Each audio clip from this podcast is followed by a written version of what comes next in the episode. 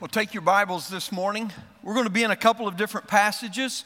Uh, you'll need to turn to Acts chapter 2, and we'll be in verses 43 through 47. We'll spend the bulk of our time there, but I want you to put a place marker there and turn back with me to Deuteronomy chapter 6. Deuteronomy chapter 6, and I, will go there in just a moment. Last week, we looked at a story of full devotion, and we, we crossed the first three chapters of Deuteronomy. And I, I talked about how I love those chapters because it reminds us that in the midst of what God is doing with His people and the hardships and our rebellion, that He never misses a beat. He is always faithful to us. And what a powerful promise that is for us because in the midst of all of our wranglings and rebellion and straying, God remains the rock. And we know where He is, and we can trust in Him in all things. When, when we come to Deuteronomy, I reminded you that the Israelites were on the edge of the Jordan River and about to cross over. It was the second time that they had gotten there, right?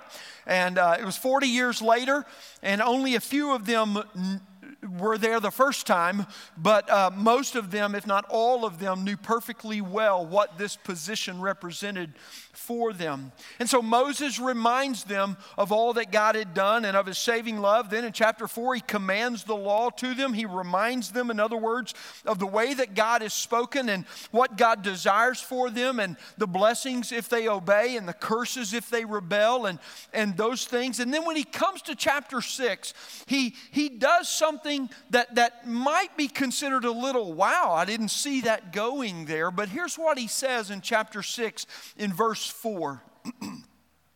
In verse 1, he says, This is the commandment. And he says, So everything I've just said, here's how I want you to live it out. Hear, O Israel, the Lord our God, the Lord is one. You shall love the Lord your God with all your heart and with all your soul and with all your might. And these words that I command you today shall be on your heart. You shall teach them diligently to your children, and shall talk of them when you sit in your house, and when you walk by the way, and when you lie down, and when you rise. You shall bind them as a sign on your hand, and they shall be as frontlets between your eyes. You shall write them on the doorpost of your house and on your gates. You see what, what Moses was telling them is that this should be such a consuming reality for you that there's no aspect of your life that's not completely defined by your love for the Lord. See, what Moses says is because God is a God of full devotion, you can live a life of full devotion unto Him. And our life unto God of full devotion is, is not because of what we conjure up or produce, but rather it's because of what God has done for us. That's what Moses is telling them. A life that is less than a full devotion to God is a wrong response to the faithful one who has poured himself out fully in his devotion to us.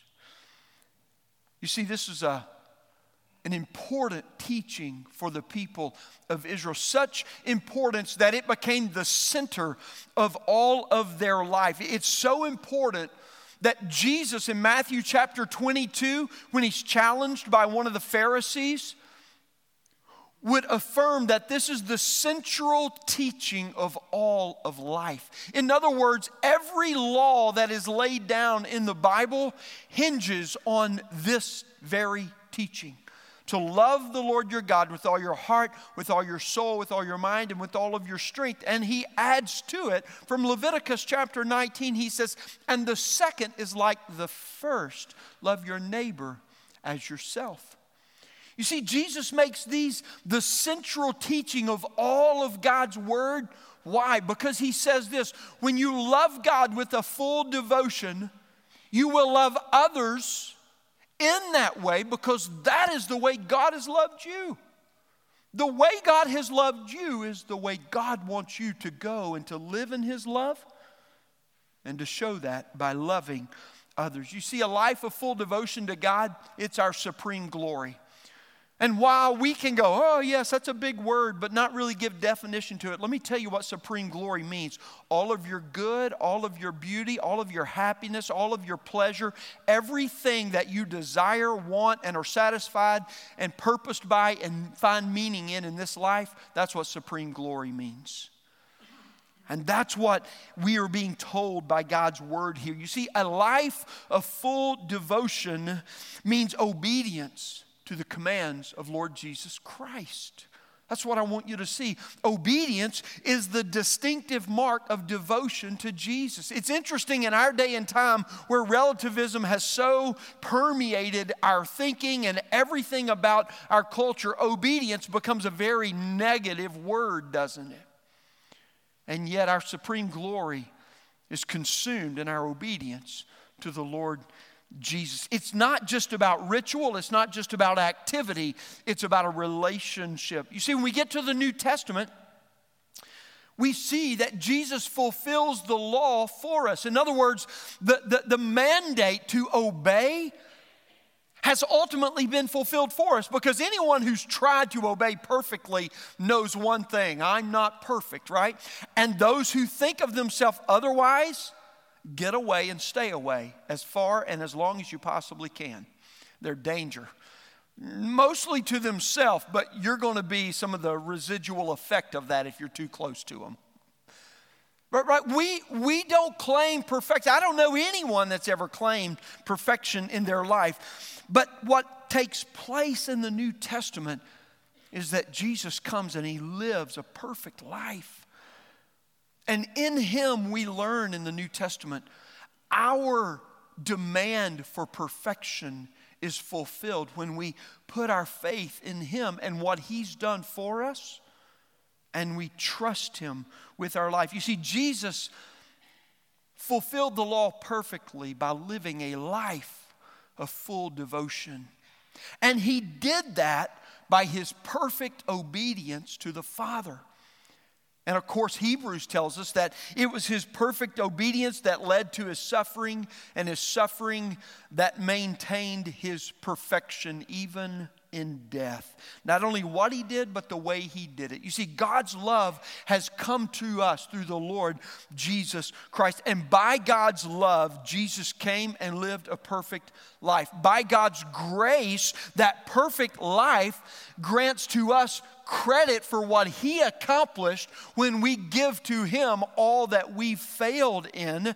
We take on his righteousness as he takes away our unrighteousness. This is the essence of the gospel. This is the essence of Deuteronomy 6 and Matthew 22. And this is the essence of the law in what God has commanded. We realize we're not perfect in. We see the one who came and lived a perfect life, died a perfect death, rose from the grave, and left it perfectly empty. And now sits on the perfect throne of all that has ever been and will ever be, and rules and reigns perfectly for us. By faith, we walk in obedience to live out a full devotion to the perfect one. You see, Jesus and his full devotion made a way for us to be made righteous and to live in obedience to his commands. You say, well, what about Jesus' commands? There's a lot of debate today, aren't there, about how many of these do I have to know? And even more so, how many do I have to obey? And about as much time as we give to answer that question is never mind. Right? It's too many. I don't even want to start. It's too big of a project. I don't want to get into it. But here's what we understand Jesus' first command to his disciples was very simple two words Follow me. Follow me. Sounds so easy at first. Can you imagine? I got this. Dropped his nets, threw his fishing poles down, and went. Man, I'm owning this. Look how good we're doing, Jesus. Right? Maybe you've heard some of these own expressions in your mind too. But it didn't turn out to be as easy as it at first seemed. You see, following Jesus means that we learn to walk in God's love every day, to trust Him and obey Him as our defining joy and, and, and as our defining strength for this life. And the more we walk with Him, the more we serve Him. And the more we serve Him, the more we obey Him. And the more we obey Him, the more His love begins to fill us, even to an overflowing. You see, following Jesus means living in His redeeming love that transforms us into His likeness. You see, there's a reason that God commanded us to love Him. Let, let me give you the big principle. If God didn't command it, none of us could do it. There isn't anything that happens in this world that doesn't happen by the sovereign hand of God. And if God had not said it, there would not come the power for us to do it. And for it to bring to us all that God intended in it for us. You see, I begin this way today because obedience to Jesus by faith leads to a life of full devotion.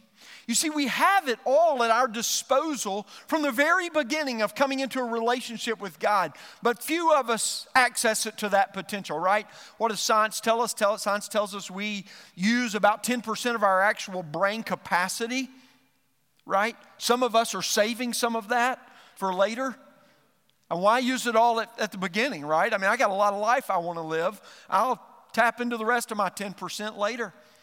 They also tell us, though, that typically most people only use about 10 to 15% of their lung capacity. So when they get in percentages, when you see athletes tapping into percentages of their lung capacity that are greater than this, like you're like in awe, how did they learn to do that? Some people ask that question, not all of us. Some of us don't care to learn. I'm good with my 10%.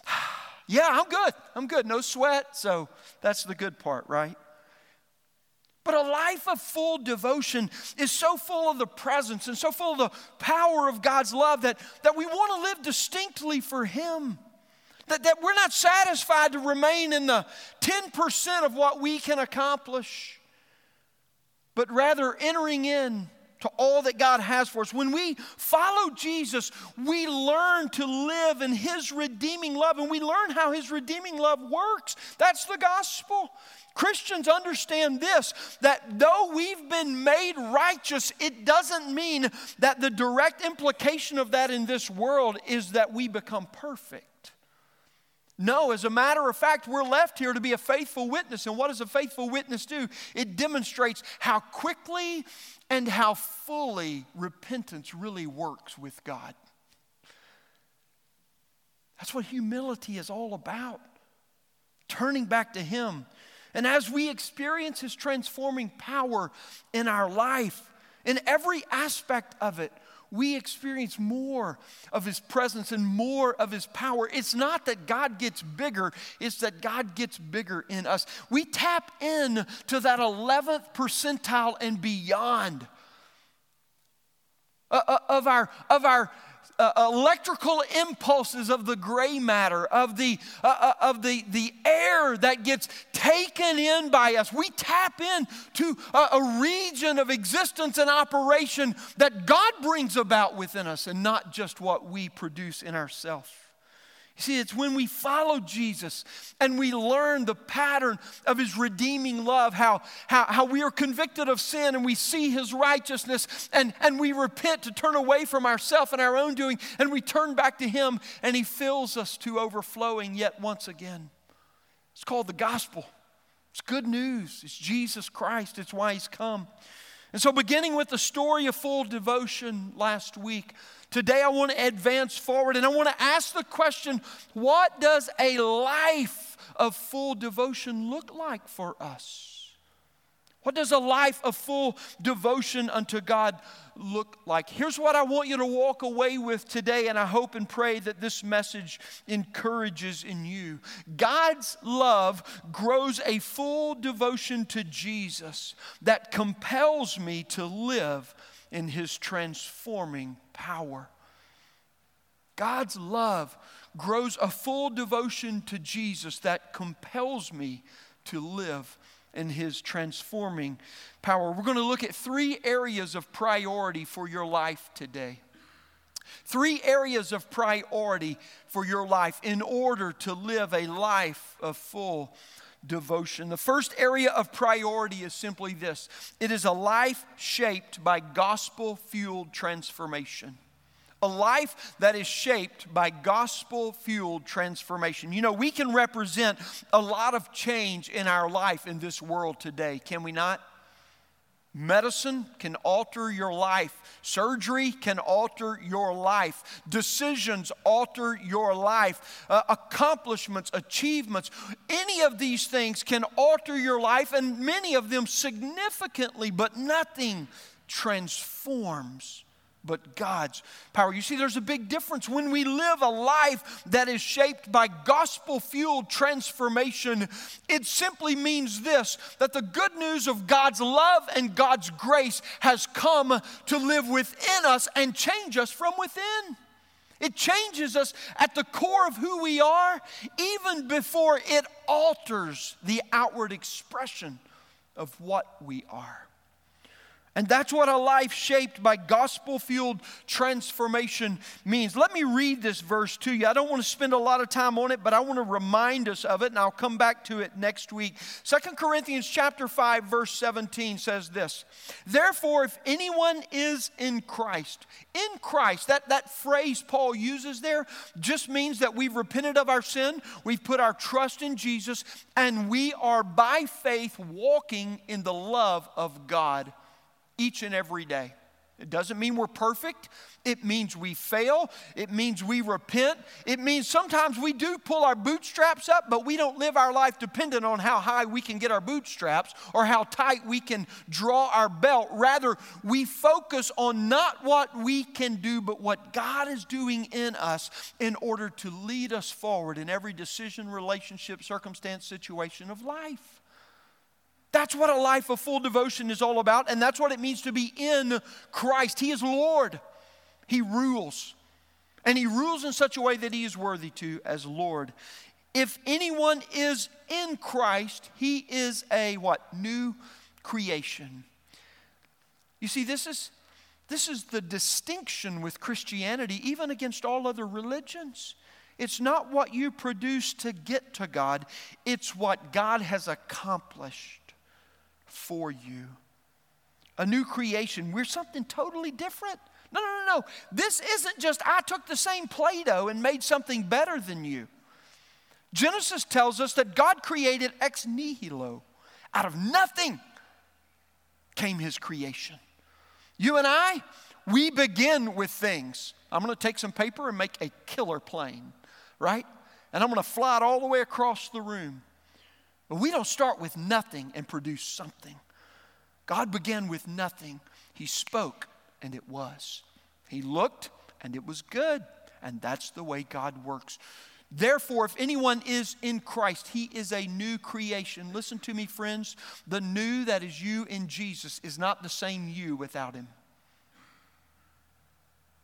And that is the one prevailing truth that we do everything that we do for every week to remind you, to encourage you, to try and massage that truth more deeply into your heart and into your mind, and to help you live in light of that. The old has passed away. Let me give you a little Greek lesson here. That past word there is final, it's complete. After the word passed away, which is the verb itself, there's a period in other words, that sentence isn't going to take a turn and have a but or a yet after it. It's done because the new has come. The new has come. That's what he tells us. Every person that trusts in Jesus for salvation is made new. And we need a new understanding of our new identity in Jesus. You see, new by God's redeeming love in Jesus is what it means to be a Christ follower, what it means to be a follower of Jesus, what it means to obey when He says, Follow me. Christians are people that live ruled by a gospel fueled transformation when you hold as your focus priority the new that Jesus has shaped in you. God, I am not acting in accordance to what you've created me to be. that means my actions need to alter to the reality of the truth of what you said I really am.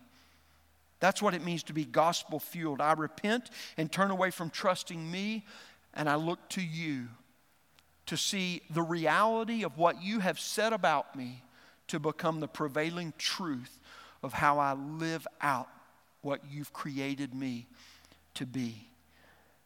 Friend, do you know the new that Jesus is making in you? Do you know that? Are you aware of that every day, every moment of every day? That's what it means to live a gospel fueled transformation. Life Point holds as the center of its vision the transformed shape of a full formed life of full devotion. We call it the ethos or the identity of a Christ follower. You see, what we're trying to do is help you see the bullseye of what God is forming as the new in you. Our mission focuses on equipping every person to live a full devotion in God's redeeming love, to, to experience His transforming power. That, that's, that's why we say to lead people to be real Christ followers in life together. I, I mean, it's just simple, but it's not near as easy as it sounds. Follow me. The whole purpose of our church is to lead people to be real Christ followers in life together. Yeah, yeah, Pastor, we've heard that so many times. Man, I, I was going to bring you the first image that I drew to, to illustrate this but it was pretty pathetic. So I'll show you the one that's developed since then. We have in our community room this image of the Christ followers' life together. And what that vision is all about, we define a real Christ follower in this way. Here's what the new is a worshiper, a servant, a disciple, and a missioner. Why? Because as we live in this way, it helps us to shape this full devotion to God through a gospel fueled transformation. You see, as worshipers, we are engaging the heart to grow a comprehensive love for Jesus in every area of our life, leaving nothing behind. We, we we've been given a new heart, and that new heart is filled with the Spirit of God Himself from which we can live out of. And that means for us that the command that God gave in Deuteronomy chapter 6 and Jesus affirmed as the center of the follower's life remains the same for you and I today. This is the new that God is making in you, Himself living out from within you a new heart that knows God and is known by God. You see, Christians live out of our new heart. We're not driven by our heart. We don't follow our heart because it drives us. We follow the heart because God is the one who is leading us forth from it. Christians live out of our new heart in order to source this whole life of God's love. We, we live as servants you see, a full devotion shapes a life of gospel fueled transformation as servants who engage the hands to model God's love, not only in deed, but also in spirit. In other words, not in just what we do, but in the way we do everything that we do. See, that's the thing that was so appealing about Jesus, is he was approachable. No one looked at him and went, dude, I, I can't get close to him. No, everybody looked at Jesus and said, I want to be right next to him even though I know I'm not like him. That's what it means to live as a servant. The moment we begin to live in God's love is the moment we cease to live for self. Christians live to serve others in Jesus' name because we live filled with a great love a great love. Listen, friends, let me tell you something. When you're having trouble treating other people the way you know Jesus would treat them, the way you know Jesus would have you to treat them, there's a reason for that. And you need to go back to that reason. It's because your heart is getting very close to the E, and you're running on empty. And you need to stop trying as much and you need to start letting God fill you more. You can't live a full devotion out of your own being. You live a full devotion out of the overflow of God's filling of your life. The third area of our identity is a life of full devotion shapes a life of gospel fueled transformation that engages the mind as disciples. that, that we would appropriate the truth of God into faithful obedience in all of our life. And I don't just mean apply it, but I mean appropriate it. I mean taking the reality of what God has said and the reality of how we failed, and through repentance, receiving Him by faith, saying, God, I'm going to walk in this way out of faith. I don't see how it's going to work, and I don't know how it's going to work out. But I do know that this is what you've commanded me to do, and I'm going to trust you and follow it.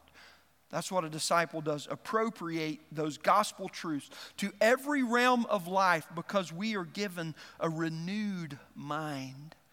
Romans 12, 2. And then a full devotion shapes a life of gospel fueled transformation as a missioner to, to spread the gospel. Gospel, oh Lord, I'm not just learning in my own heart and life how it is that you want me to live, but I'm declaring that to other people and giving them the same hope that I found in you. And of course, we do all of this to live as stewards, that our life is not our own. We were bought with a price. Therefore, we want to honor God in this body with all things. That's what it means to live as a steward. I want to talk to you for a minute. I want you to hear. I don't want to talk to you, I want someone else to talk to you. I want to introduce Peter and Jay Anderson to you. Peter wanted to make a grand entrance today, so he tore his Achilles heel yesterday. So if he says something a little, it might be the Percocet. You know, I, I don't know. Don't laugh, it hurts.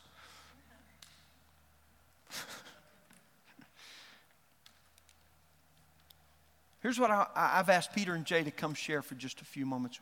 Come on over, Peter. Which one of you wants this? All right. I've asked Peter and Jay just to share uh, how did you choose Life Point? I've known Peter since he was in college, before he was a father, before he was a husband. And I just said, would you, would you come and share about why God led you to Life Point and, and why you believe having your family in a church that teaches the Bible and, and encourages to walk with the Lord, why that's important for you? Well, I'll start with a little bit of background and then Jay can mm-hmm. hopefully fill in the blanks. But um, I, like, we both grew up in church, um, and we've been in church as long as we can remember. And uh, one of the one of the big things that church became was comfortable. It was just one thing that that's what we did every week. And so before we were really feeling led to uh, to look for a new church, so, uh, we were really feeling challenged, um, like in our prayer life, and then also uh, from the pulpit, and just in a way that we were wanting to see what we could do to reach out and share the gospel with others around us. And uh, one thing that was really uh, one thing we were looking for in a new church was uh, the biggest thing was to be challenged and um, we also were wanting to find a place in our community where we could uh, serve and um, just be able to uh, come alongside with the church. So. That's good. What was the other question? Uh, just the value of a church for you. Is there anything else you would add to that?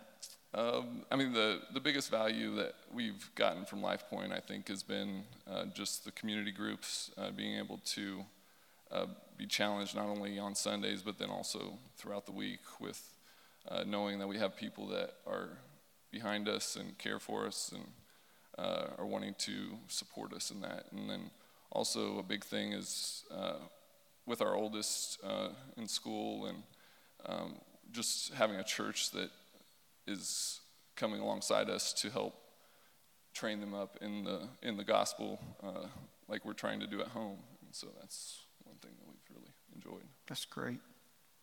Jay, do you want to add anything? No, not really. Okay. All right. Thanks. Pr- yep. Pray for Peter. He uh, has a consult with the doctor tomorrow, and probably facing surgery. Uh, and that's never a, a fun a fun thing. Uh, th- this is our aim. It's our guiding vision. It's our compelling mission as a church. It, it may sound simple, but, but then when you get into the details, it can become hard. But, friends, every life shaped by a gospel fueled transformation. God's love grows a full devotion to Jesus that compels us to live in this way. It, it, the, second, the second area of priority I, I want to. Um, I want to present to you is, is what I would call a Jesus centered culture that cultivates a Christ follower's ethos. If I pulled a seed out and I placed it on this table and I said, I can't wait to see how that seed grows and develops right there, most people would think I was nuts. That's what they should think because that seed's not going to go anywhere, right? It needs soil. And the soil of a Christian's life is culture. It's the culture that grows this. That's why I say a Jesus centered culture. If you're in your Bible, now go to Acts chapter 2.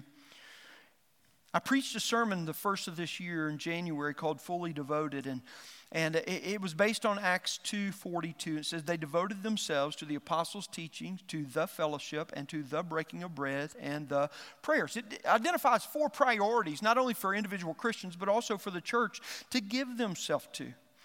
And as a result of that, it also shows another thing. Look at verses 43 to 47.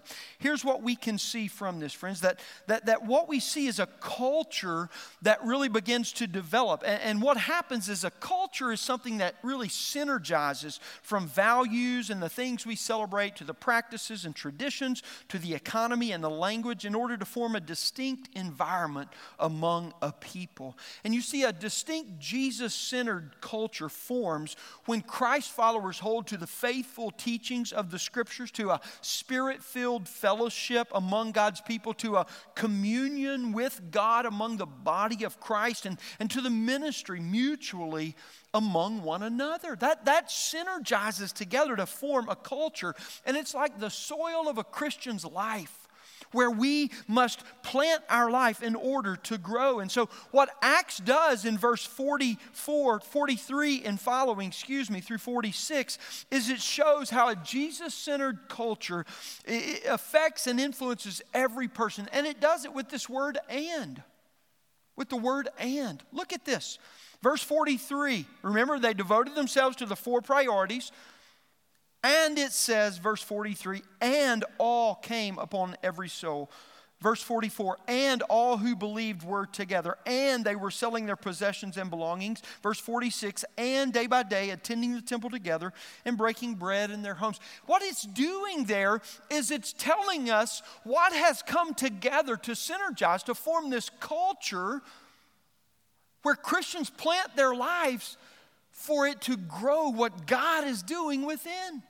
That, that's what the church is all about. Jesus redeems us from rebellious, self centered independence to live in redemptive interdependence with other Christians. In other words, we need one another. It's called life together. Maybe you've heard of that. If not, we'll introduce it to you. Every Christian needs their life invested in a Jesus centered culture in order to cultivate a Christ centered ethos in life. And friends, we build a culture uh, of incomparable love, of incomparable joy that cultivates a Christ follower's ethos when we center our values, our practices, our traditions, our economy, and our language all on Jesus. And that's the kind of atmosphere that we want to cultivate here. I want you to hear another testimony about how it is that a Jesus centered culture shapes and encourages and cultivates a life of full devotion. I want to introduce Ryan and Rachel Opal to you. I met Ryan and Rachel um, a couple of years ago, and uh, they came through one of our community groups, and one of our community group leaders. Come on over here. And I'm going to let you tell, or let them tell you a part of their story. I've asked them to come and share a little bit about how they came to faith in Christ and how it was that God's used the ministry of our churches to cultivate that in their lives. Yeah, so uh, start from the beginning. Uh, Rachel and I also had a background in church as well. Um, she was from Florida, I was from California.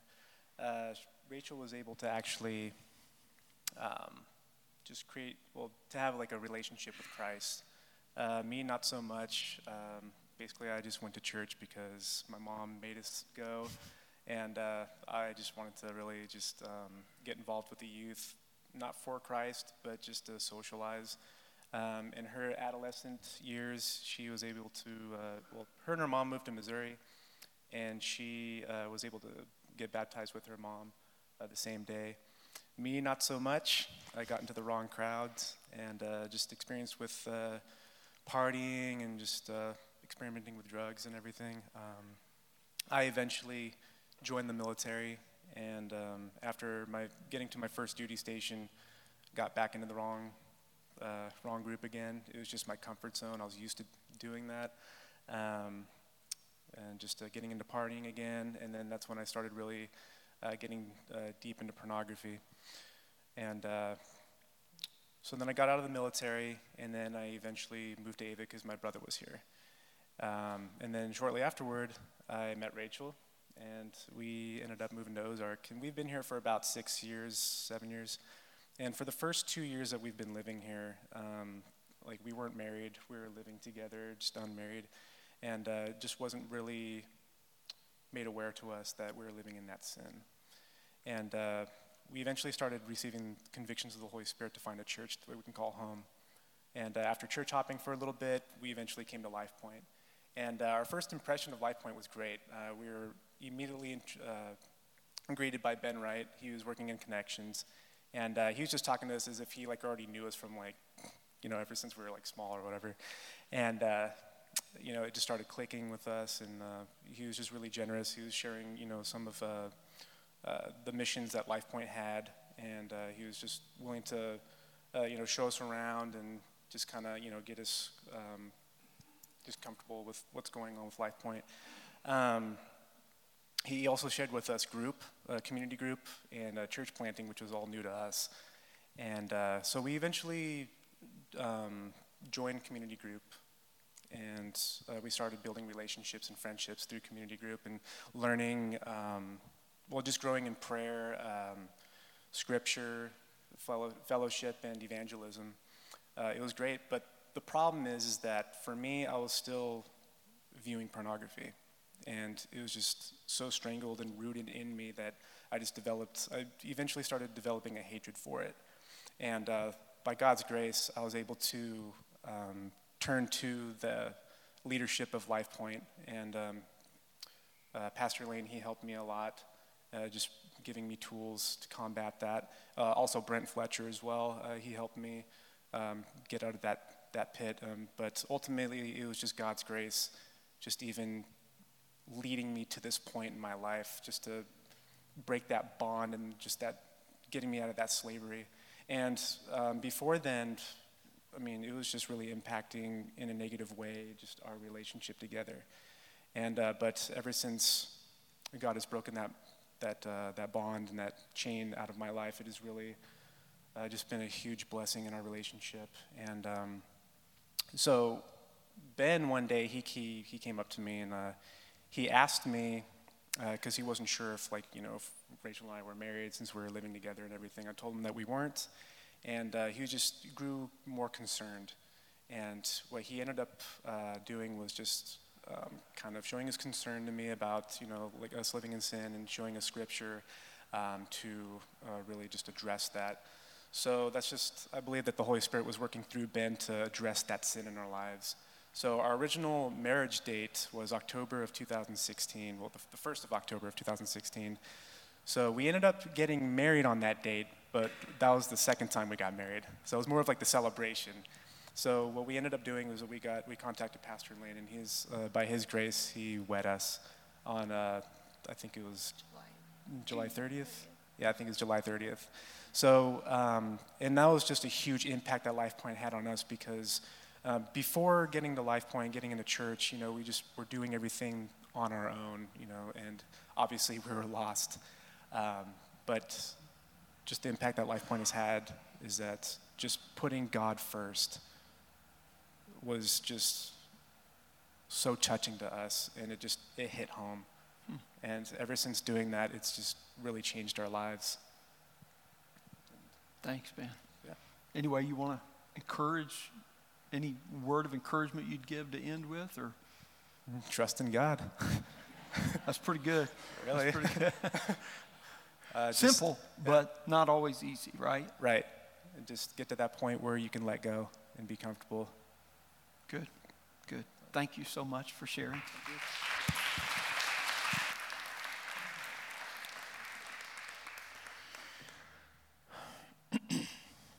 Uh, stories like this never get old to me. Um, I don't care how long somebody's been walking with the Lord, every day that is to come, we need help. And introducing people to the Lord. See, we get to see so much of this because we're working behind the scenes and and, and it's not us, but we're, we're just trying to stay out of God's way and to continue to help people follow Him. But it's you serving one another. And that, that's what synergizes a culture that grows a Christ follower's ethos, is keeping Jesus at the center and continuing to point each one to Him.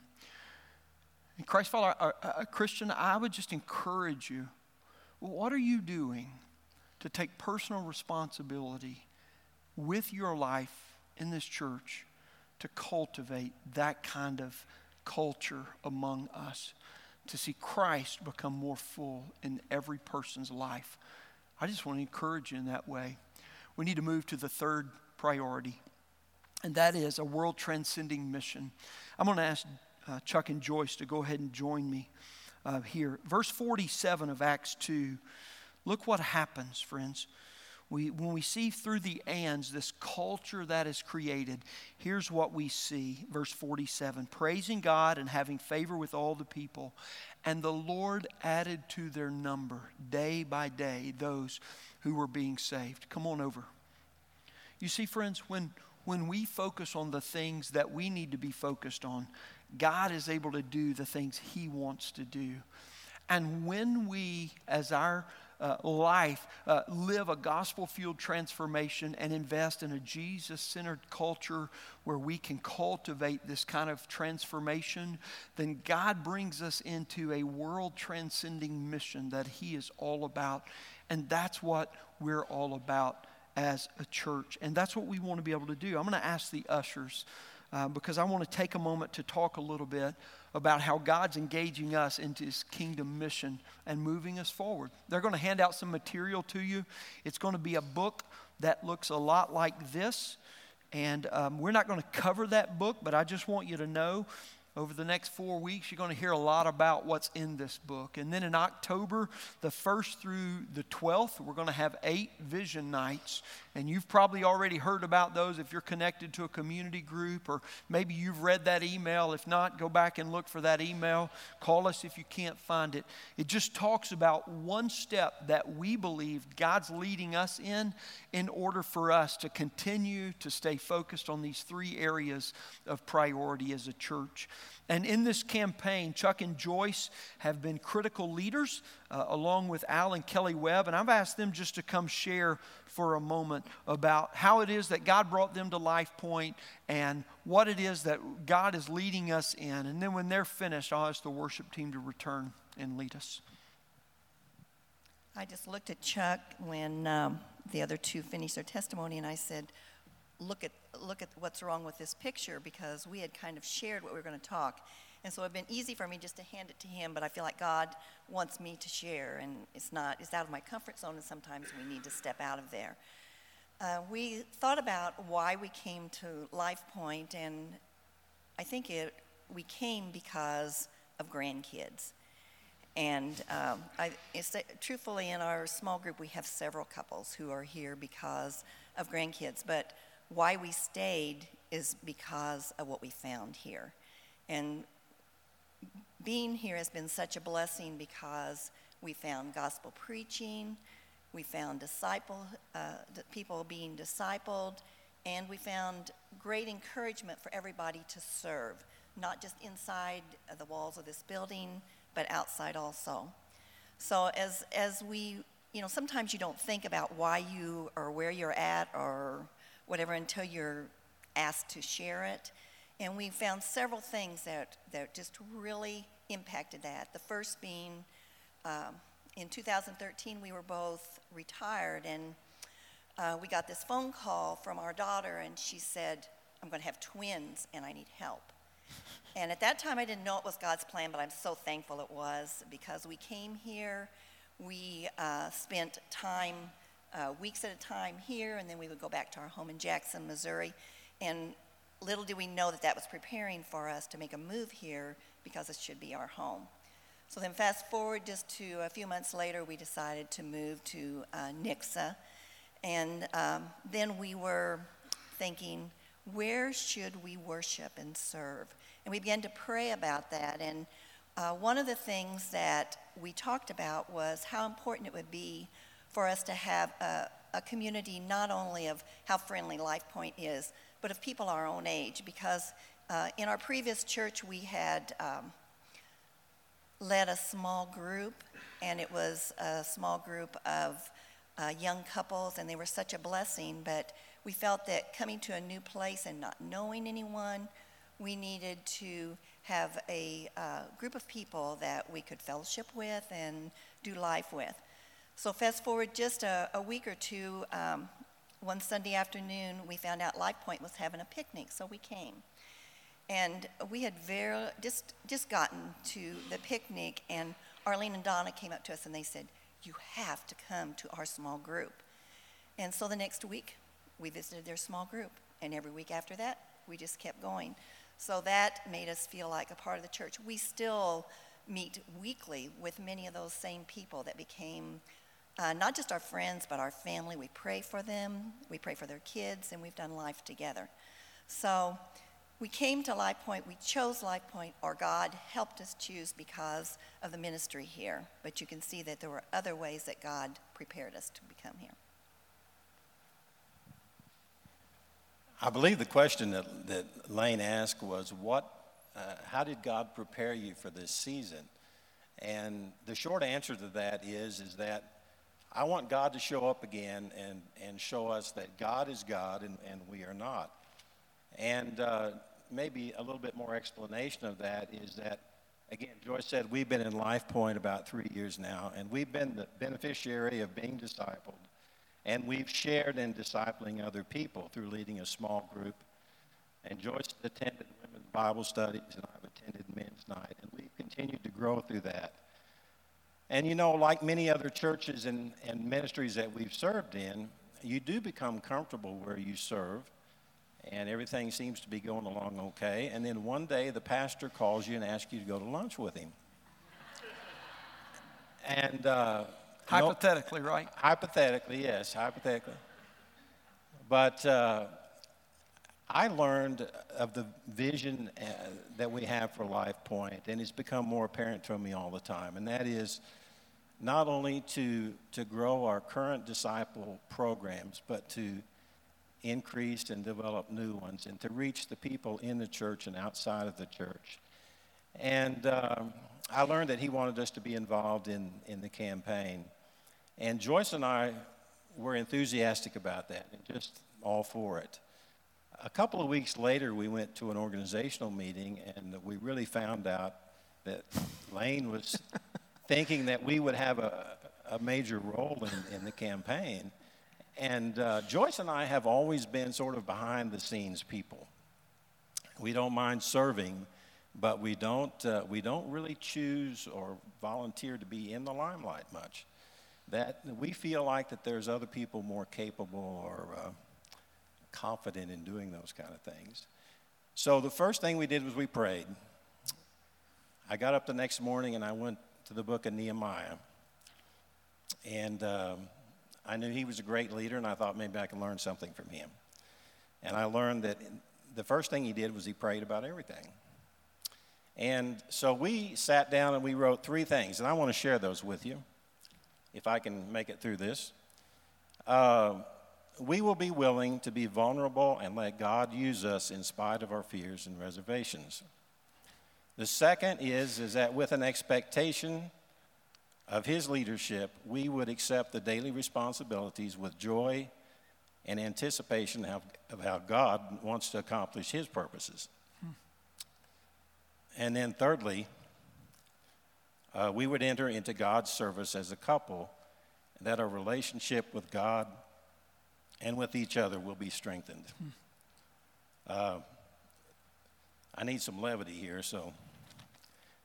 This third one is very personal because Joyce and I, as we've ministered before, we often agree on the uh, why and the what, but we often don't agree on the how. And so uh, we wanted to, uh, to join in God's service together on this. So we prayed throughout a week, and it came back. Uh, we were confident that God was answering our prayers, that we should take this. And, and the reasons that we wanted to do this was, first of all, that God would do something through us bigger than, than we could do ourselves. And the second thing, that our acts of service would be acceptable to Him because we entered into it with a glad and a willing heart. And then finally, we wanted uh, our marriage to be a witness of God's relationship to the church. Hmm. And so, whether it's a couple or whether it's a church, uh, we need to accomplish things that God wants to accomplish and just not what we can do ourselves. Amen. Thanks, Chuck. Thanks, Joyce.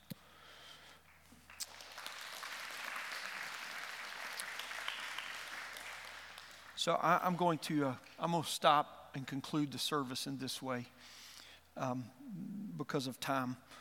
Um, I wasn't really expecting that. Um, I, I, knew what each of them were going to say, but I didn't know exactly what they were going to say. So uh, let me just say this take these books, read through them. We're going to be talking about them over the next month and a half or so. Compelled is an intentional strategy to live out what God is living in us as a church. That's all it is. This isn't about anything other than that. It is an intentional strategy to expand and increase the ministries of Life Point so that we can increase the missional influence of our footprint as a church. And that's what we want to do. Let me pray and conclude the service, and we'll be dismissed.